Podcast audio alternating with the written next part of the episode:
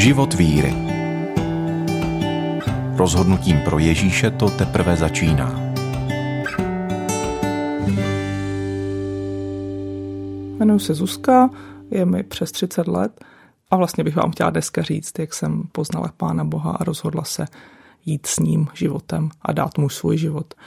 Já možná řeknu pár důležitých věcí o sobě. Jsem nejmladší dítě svých rodičů, jako docela dost mladší a naše rodina nebyla věřící, nebo ne aspoň nějak oficiálně, institucionálně.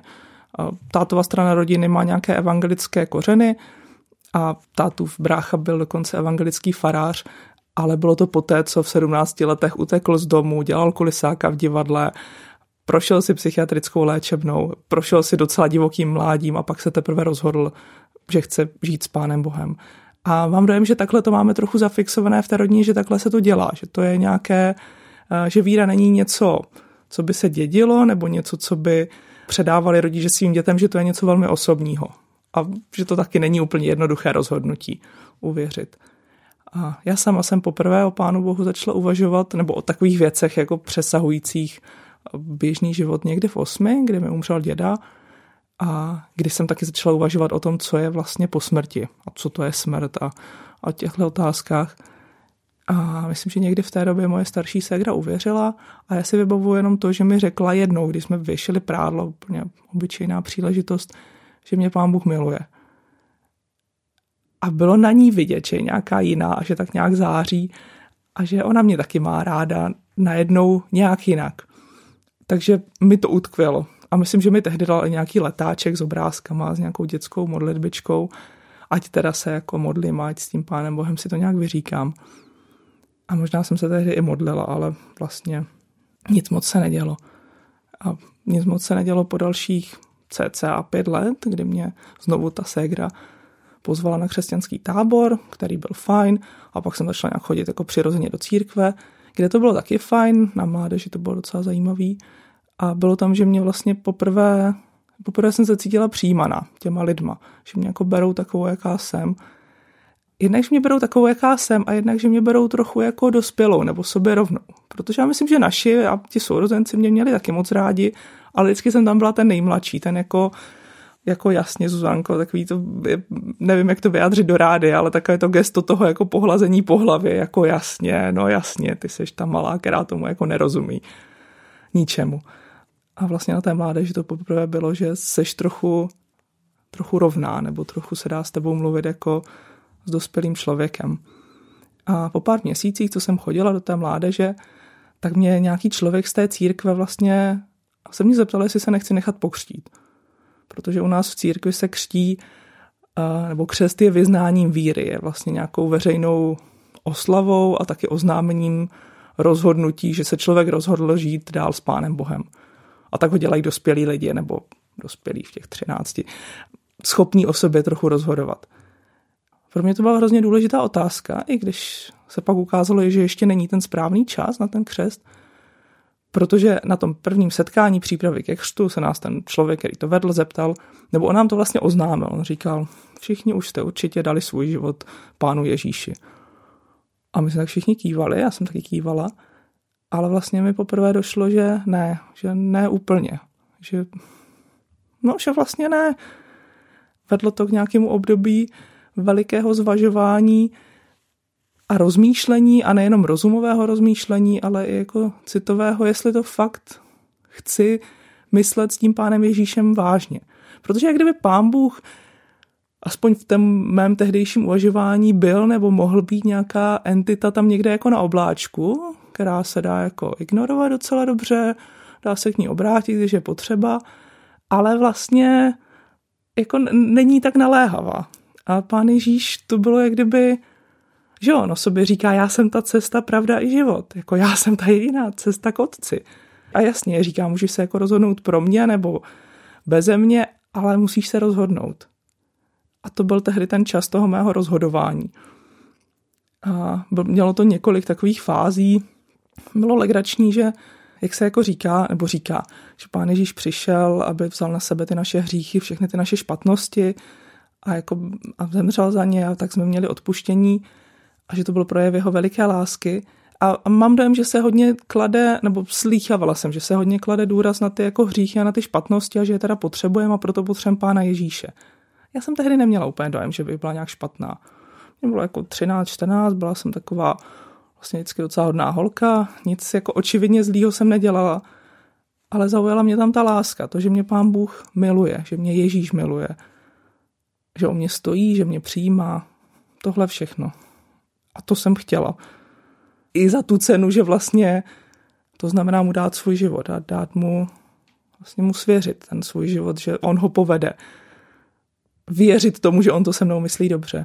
A až vlastně tehdy, když jsem to udělala, tak mi začaly docházet zpětně, že byly nějaké věci, které jsem dělala špatně, že jsem nebyla až tak vzorná, že jsem kradla v obchodě, že jsem kradla bráchovi nějaké peníze, že jsem nesnášela svoji babičku a to tak jako vší silou, které jsem tehdy byla schopná. A vlastně ale ve stejnou chvíli, kdy mi to došlo, tak mi došlo i, že mi to pán Ježíš odpustil a že mi, s tím, že mi třeba tu, ten vztah té babičce jako pomáhá změnit. A byl to nějaký proces vlastně docela dlouhý. Já jsem se potom ve 14 teda nechala pokřtít jako ze svojí vlastní vůle, ze svého vlastního rozhodnutí, ale vlastně až třeba o čtyři roky později ještě mi došlo, že, a to byl taky jako důležitý bod, spasení, něco, čemu se říká spasení z milosti.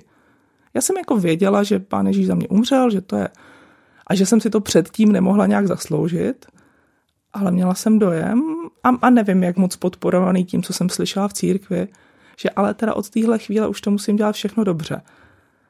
A když to nedělám všechno dobře, tak, tak to je prostě průšvih a, a nevím úplně, co s tím.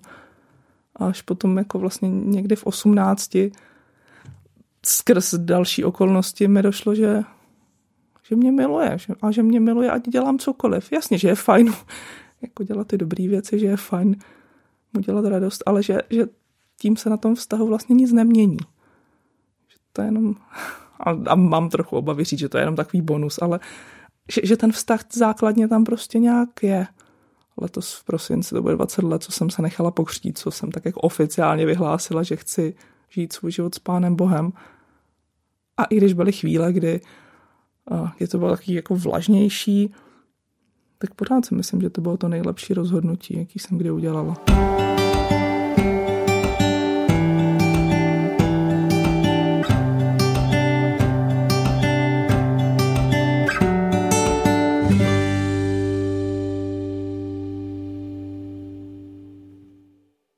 Zuzko, co s věcmi, které se tedy fakt nedaří? U kterých rozumíme, že jsou špatně, že naše motivy jsou pochybné, že to nedopadá, jak bychom si možná i přáli. Ovlivňuje to ten náš vztah s Bohem? Já myslím, že ho ovlivňují no minimálně v tom smyslu, že si, nebo v mém životě je to aspoň tak, že jako na první dobrou ty věci, které se nedaří, mi ukazují, že ještě pořád Pána Boha potřebuju že, protože někdy je to takové jednoduché, zvlášť když je člověk věřící už nějakou chvíli, tak má fakt dojem, že, jako je, že je dobrý a že je vlastně dobrý jako sám od sebe, že to není, že to je trochu jeho zásluha, trochu dost.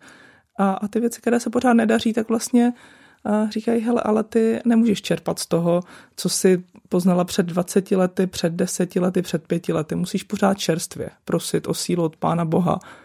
A, a možná jako fakt o sílu na každou minutu, na každou hodinu, na každou chvíli. Že já bych si jako hrozně přála, aby některé věci, uh, moje lenost, moje netrpělivost, abych se za ně jako pomodlila a oni zmizeli jednou provždy. A, a některé asi zmizely, ale, ale některé tam pořád ještě jsou. A no, že mi to při, připomíná tu závislost na Pánu Bohu. A věřím, že když prosím o tu sílu na tu minutu, tak on mi ji dá. A možná musím za minutu prosit znovu. A za dalších pět minut zase znovu ale jsou pro mě důvodem chodit zase za Pánem Bohem a uvědomovat si, že ho potřebuju. Ty jsi popisovala, že si vlastně Bohu dala svůj život jako, jako dítě, uh-huh. jako mhm. velice mladá. Těch 12-13 let to je důležité období v životě člověka, kdy z toho úplného dítěte se z nás stává jakýsi tvor, který opravdu vnímá, jak běží svět, všechny ty vztahy a důležité věci a principy. Uh-huh. Na druhé straně je to velice brzo proto dělat nějaké životní rozhodnutí. Hmm. Jak se liší z tvé zkušenosti ta tvoje dětská víra tenkrát a ta víra dnes, kdy jsi zralá, dospělá žena? Někdy si říkám, že ta dětská víra byla opravdovější, jednodušší, lepší. Ale ona samozřejmě, já jsem popsala to, co se stalo, ten, ten vlastně úplný začátek té, toho rozhodnutí pro Pána Boha a té víry. Ale bylo to samozřejmě rozhodnutí, které které bylo potřeba obnovovat a které jako byly chvíle, kdy jsem ho, kdy jsem ho musela obnovovat. Nebo nemusela, ale pak by, pak by ta víra, pak bych tady neseděla dneska, pak by ta víra nepokračovala. Že si myslím, že v něčem je to jako manželství, že člověk taky udělá v nějakou chvíli nějaký slib, taky mnohdy velmi mladý, ale musí se rozhodovat, že jestli v něm chce pokračovat. A já si vybavuju jednu takovou situaci, on jich bylo asi víc, ale ta jedna mi tak utkvěla. A to bylo někdy, že to bylo někdy po maturitě, kolem 19-20 let, kdy vlastně jsem mm, jako zažila, pro mě na tom začátku vlastně bylo docela důležité to, že jsem byla v té církvi přijímaná, že mě brali takovou, jaká jsem, protože jsem si připadala jako takový docela outsider na jiných místech a v jiných společenstvích. A někdy v těch 19-20 jsem pak zažila takové vlastně perfektní odpoledne toho, kdy jsem byla s kamarády, s kamarády nevěřícími, připadala jsem si vtipná a, a že mě berou a že jsme se jako příjemně spolu bavili. A, a pak večer jsem tak jako šla domů a jako by nějaký hlas říkal, hele, tak ty nepotřebuješ věřit, protože že církev je jediné místo, kde tě berou. Ty bys jako vlastně mohla mít docela pohodlný a fajn život i, i bez Pána Boha. Jak to teda chceš? A já jsem musela říct, ale já chci, jako mě to, mě to stojí za to, mě Pán Bůh stojí za to. A i když byly chvíle, nemám nějaký jeden jednoduchý argument proč.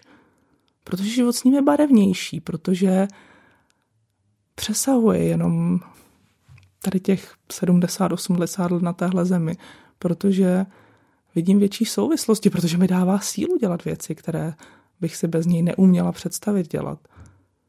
Takže bylo to nějaké, já chci, já jako se rozhoduju pro Pána Boha. I když by mi jinde bylo taky dobře, tak mě to stojí za to s ním. A vlastně v něčem podobně, i když z druhé strany to byly i ve chvíli, kdy ani s Pánem Bohem mi nebylo dobře. Já jsem byla hodně dlouho třeba sama, jako bez partnera a bylo to bolavý a bylo to smutný a zase tam zněl ten hlas, jestli, jestli to stojí za to. A můj jako jeden z klíčových veršů je ten verš z Evangelia podle Jana, šestá kapitola, myslím, že 67. to je, kdy pán Ježíš jako říká, jako jak on je ten chléb života a že musí jako jíst jeho tělo a pít jeho krev a spoustu lidí vlastně říká takové nepopulární věci a spoustu lidí a spoustu učedníků vlastně blízkých ho tehdy opustilo. A on říká těm svým nejbližším, jako i vy chcete odejít. A teď nevím, který ty použe Petr, říká jako pane, ke komu bychom šli? Vždyť jenom ty máš ten, ten, ten věčný život. A, a tohle je nějaké moje heslo. Jako, I když to nevypadá dokonale s pánem Bohem, tak ke, kam, by, kam jinam bych šla? Vždyť jenom on má tu ten chleb života, nebo to, to prostě tu věčnost, tu, tu věčnost, která začíná dnes. Když se pro něco rozhodujeme, a ty si to rozhodnutí hodně zdůrazňovala, mm-hmm. tak něčemu říkáme ano, ale zároveň něčemu jinému říkáme mm. tedy ne. Čemu si ve svém životě musela říct ne kvůli Bohu? Svoji vlastní spravedlnosti. A teď myslím svému právu na to být naštvaná na lidi okolo sebe, když mi ublížili a držet si nějak v sobě jako hněv. A mm, já se docela snadno naštvávám, takže tohle není vůbec jednoduché. Musela jsem říct eh, ne právě těm možnostem těch, těch partnerských vztahů, toho, protože co se budeme povídat, tak jako věřících kluků je, je mnohem míň než, než nevěřících a a mnohdy, aspoň v těch církvích nebo v těch společenstvích, kde já jsem byla, tak číslo holek vysoce převažovalo číslo a množství kluků. Musela jsem říct ne taky jakoby jiným duchovním cestám. Že něco pro mě, že do něčeho prostě jít nechci, protože mi to nepřijde správné a, a napadají mě takové věci, o kterých bych stejně jít nechtěla, ale mm, na těch se to lépe instru, mm, ilustruje, pardon. Věštění z karet, vyvolávání duchů, chození za léčiteli. Musela jsem říct ne a mm, to je jedna z těch věcí, které musím říkat ne stále znovu a znovu, pomluvám tomu, že když mi někdo ublíží nebo když mám dojem, že někdo dělá něco špatně, tak tomu pokušení vlastně to jako se o to podělit s těmi dalšíma, jako s dalšíma lidma a poslat to dál. Ještě je možná jedna oblast, která se těžko nevěřícím lidem vysvětluje. Mm-hmm. Dost se setkávám s námitkou, že křesťanství je nuda. Že život s Bohem je takový jako hrozně hezký a hodný a takový hmm. příkladný, ale není v něm vzrušení, radost, spontaneita a podobně. Máš stejnou zkušenost nebo bys to popřela? Já myslím, že když to takhle je, tak je něco špatně. Pro mě život s Bohem a, a i můj život s Bohem, když mi přijde takový jako příkladný a hodný a nudný, tak si říkám, že je něco špatně.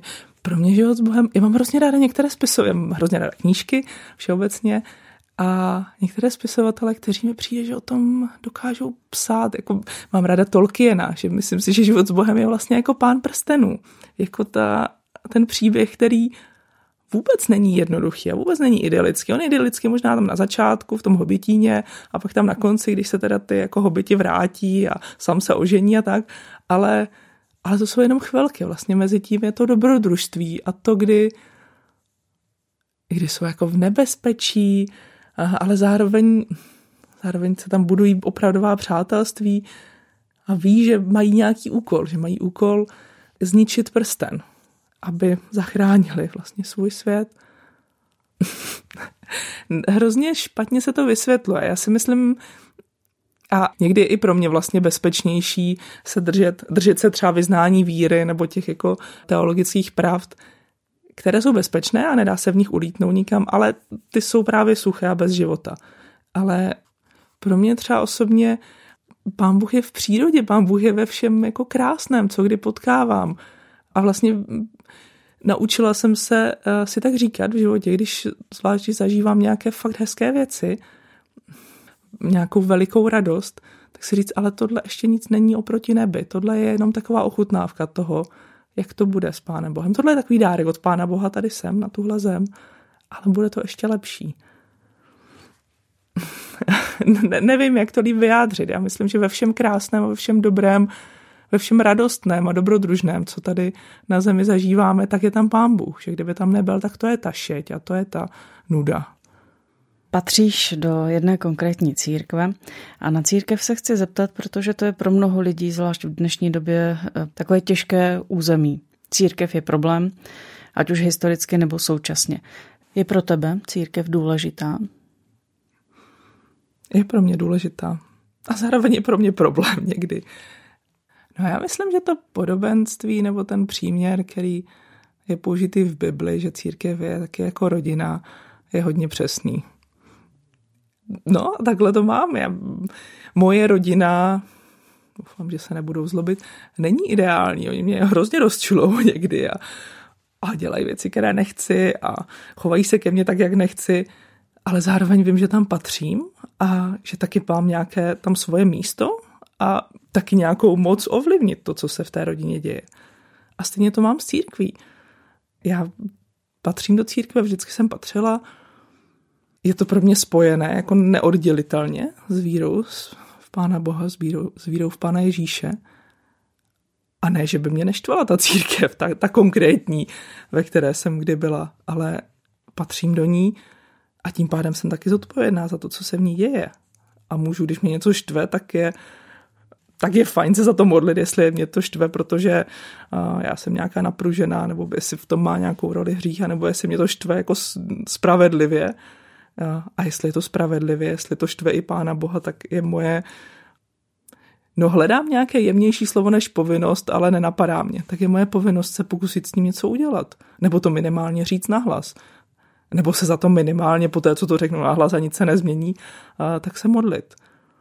Takže ano, církev není dokonalá, to v žádném případě. Já teď čtu knížku Proč se obtěžovat s církví od Filipa Jencio, která si myslím, že je úžasná. A takže není dokonalá, ale pán Ježíš si ji vybral z nějakého důvodu. A je to vlastně jediný způsob, jak tady tenhle svět může zažít to, jaký je, jaký je pán Bůh. Velmi nedokonalé, ale, ale jinak to nejde. A na konci právě téhle knížky, toho, proč se obtěžovat s církví, je takový příměr, který mě vždycky dojme, že je, a já teď ty, ty reálie si budu možná trochu vymýšlet. Uh, nicméně, že prostě někde jako v Kalifornii, která není moc kulturně zdatná, uh, je základní škola, kde nacvičují Beethovenovu devátou symfonii. A oni samozřejmě, že ty děcka z té základky ji nemůžou zahrát dokonale. Nemůžou ji zahrát, ne, nemůže ji zahrát dokonale ani nějaký symfonický orchestr, který je v tom opravdu cvičený. Ale pro to publikum, které sedí potom na tom koncertě, pro mnohé z nich je to jediný způsob a jediná šance slyšet tu devátou symfonii, jak, jakkoliv zahranou. A to je pro mě církev. Ne, že bychom neměli víc cvičit, aby to znělo líp, ale my jsme ten způsob, jak tenhle svět může zaslechnout Pána Boha.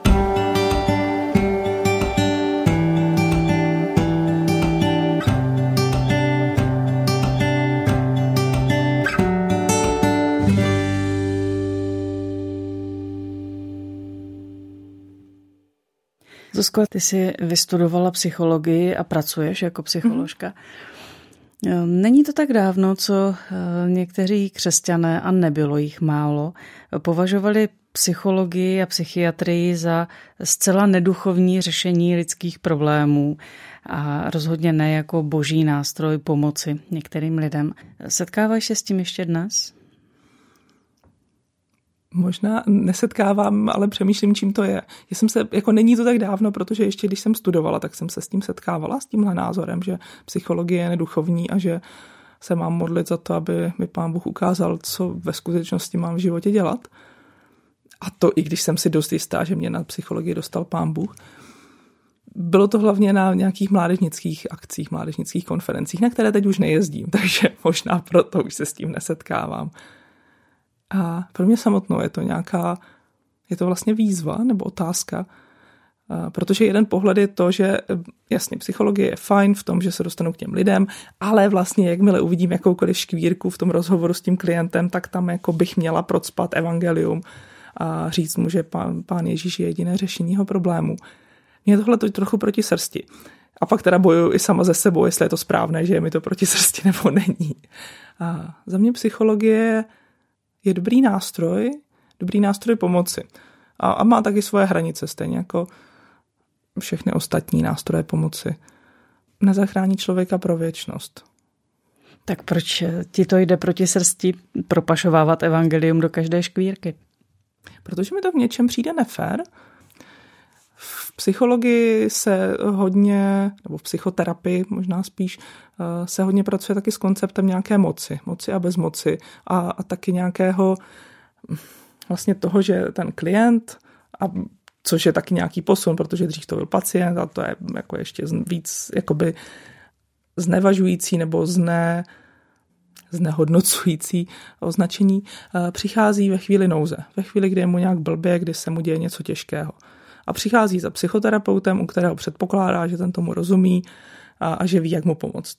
Čili ten klient je trochu bezmocný a ten psychoterapeut je trochu mocný. A, a v té chvíli je vlastně nebezpečí, když by ten psychoterapeut, jako on je vlastně mocný a musí být trochu mocný, protože jinak by mu nemohl pomoci tomu klientovi, ale když by tam jako příliš mnoho uh, cpal svých vlastních přesvědčení a i té víry, ten klient nemá úplně svobodnou vůli v tu chvíli se rozhodnout. Protože je v tlaku? Protože je v tlaku, protože je v nějaké nouzi.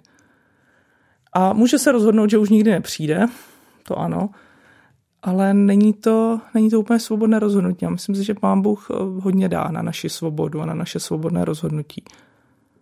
A taky možná, jako mě osobně je to proti srsti proto, uh, že ty slova, jakými mluvíme o Bohu, nebo jakým, no minimálně moje slova, mi přijdou někdy hrozně neobratné. Že to, co bych mohla propašovat do toho sezení, jsou, nevím, tři věty nebo pět minut, ale nepojme to celou tu hloubku a šířku a výšku boží. A, a mám strach, že bych vlastně toho klienta pak jako někam očoupla. Někam jako poslala nějakou špatnou cestu. Je mi asi bližší, když, eh, takže rozhodně nemám tendenci a omlouvám se všem, kdo mi to budou vyčítat na prvním sezení spát těm lidem evangelium. Mám ráda, když eh, spolu navážeme s tím klientem nějaký vztah a potom v nějakou chvíli on se buď zeptá, anebo já vidím, že by se to hodilo do té situace, nebo že to je takové fakt jako mm, do nebe volající, tak pak mu řeknu o, o víře v Pána Boha. A o tom, že jako za mě je to to řešení, ale ať on si to vyřídí s Pánem Bohem sám. A jaké máš zkušenosti v takových okamžicích těch rozhovorů? Většinou je to pro ty, eh, jako nezažila jsem, nebo možná, ne, ne, ne, ne nezažila jsem, že bychom potom klekli na kolena a zvali Pána Ježíše do našich životů nebo do života toho klienta. Ale zažila jsem to, že ten člověk řekl, jo, jasně, já o tom budu uvažovat, nebo to je pro mě zajímavý. A zažívám teď s jedním klientem, že hledá, že, že je očividné, že, že hledá něco víc.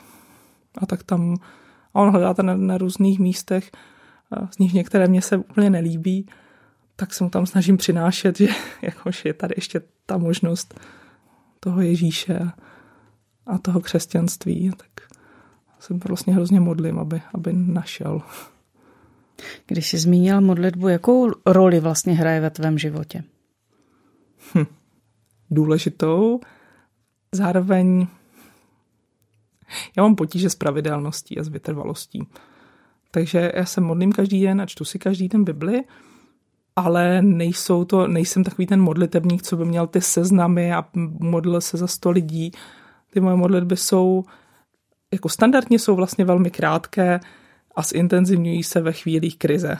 Když se něco děje, když se bojím o svoje blízké, když mě něco bolí, ať už na těle nebo na duši, když vidím, že se něco, asi ne, bylo by krásné to říct nějakými synonymy a nějak uh, více konkrétně, ale prostě když vidím, že se něco děje, tak se modlím víc.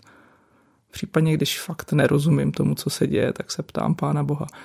A myslím, že jsem se, a vlastně nevím ani kde, ale přišlo mi hrozně důležité se naučit uh, od začátku být k Pánu Bohu upřímná. Takže já jsem měla modlitby zvlášť v té pubertě a zvlášť v těch chvílích, kdy jsem měla dojem, že všichni, pro mě to téma toho té osamělosti a toho, jako, že tam nebyl ten muž fakt hodně dlouho, bylo také bolavé, zvláštně dojem, že všichni ostatní s někým chodí. Tak v těchto chvílích jsem se naučila i, i na Pána Boha křičet, nebo fakt říkat, že tomu jako nerozumím, že mě to štve, že nerozumím, proč dělá věci, které dělá, nebo proč nedělá věci, které nedělá. Ale jako být upřímná. Občas jsem byla i zprostá v modlitbách, ale prostě přijde, že, nebo mi, mi došlo, že pán Bůh jako stejně ví o každé naší myšlence, o každém našem pocitu, tak proč být jako naštvaná a nasraná a pak si jako sepnout ruce a říct, pane Bože, tak ti děkuju za dnešní den a děkuju za to, co mi všechno dáváš. Amen. Proč být pokrytecká k Pánu Bohu? Dostávala si odpovědi na tyhle své modlitby? Jo, jinak by to bylo k nevydržení. Nedostala jsem nikdy takovou tu odpověď jako vydrž, mám pro tebe připraveného úžasného muže a až ti bude 30, tak ho potkáš. Což se stalo, ale tohle jsem nikdy neslyšela, ani žádné zaslíbení, že, že, že to potkám. Dostávala jsem vždycky tu sílu na, na ten den, nebo na týden, nebo na měsíc. A dostala jsem taky v jednu chvíli, a to bylo někdy po 25 už, takovou odpověď, no. A on to byl obraz a zároveň, já to zkusím popsat nějak, ale možná to nebude úplně obratné, že mi došlo, že mám představu, že, že můžu být šťastná jedině jako s partnerem, s mužem, s manželem a ideálně ještě s dětma. A, a že teda, když mi pán Bůh nedá toho muže, tak budu do smrti nešťastná. A, a došlo mi, že to je podobné, jako kdybych měla představu, že že se můžu najíst jedině kuřete z KFC. A že ten hlad je opravdový, to ano, ta jako nějaká touha nebo potřeba, ale že ta představa toho, že, že je jenom jediný způsob, jak, ji může, jak, jak je možné ji naplnit, že ten je hodně omezený. Že si můžu dát nudle učíňaná, že si můžu dát uvařit něco sama sobě, že prostě pán Bůh může naplnit, když to převedu tu moji potřebu, po muži, po blízkosti a i nějakým jiným způsobem, který já si neumím vůbec představit. anebo že ji můžu ode mě odejmout a že nemusím být nešťastná.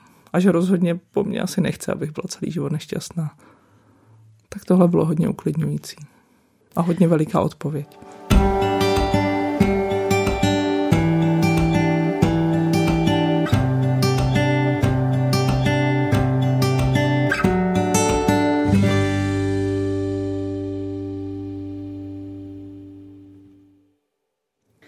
Bible nám dává mnoho dobrých životních rad a směrovek, ale taky mm, je v ní mnoho útěšných prohlášení, takových zaslíbení krásných. A jedno z nich je, že s námi Bůh má dobré úmysly a že nám chce dát naději do budoucnosti.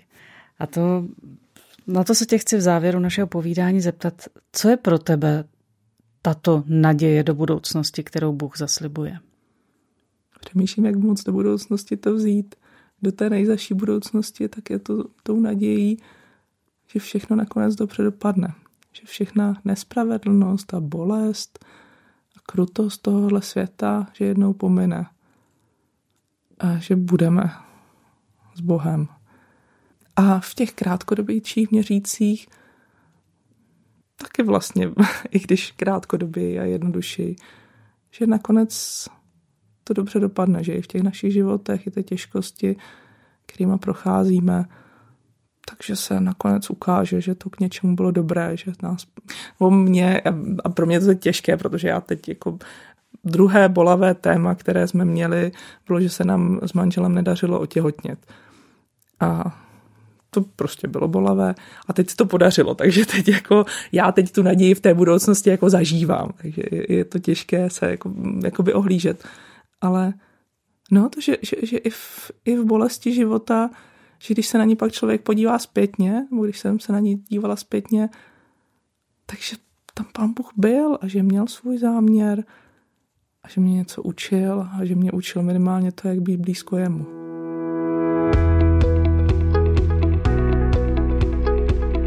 Podcast vznikl na Rádiu 7, které žije z darů posluchačů. Pokud nás budete chtít podpořit, budeme rádi.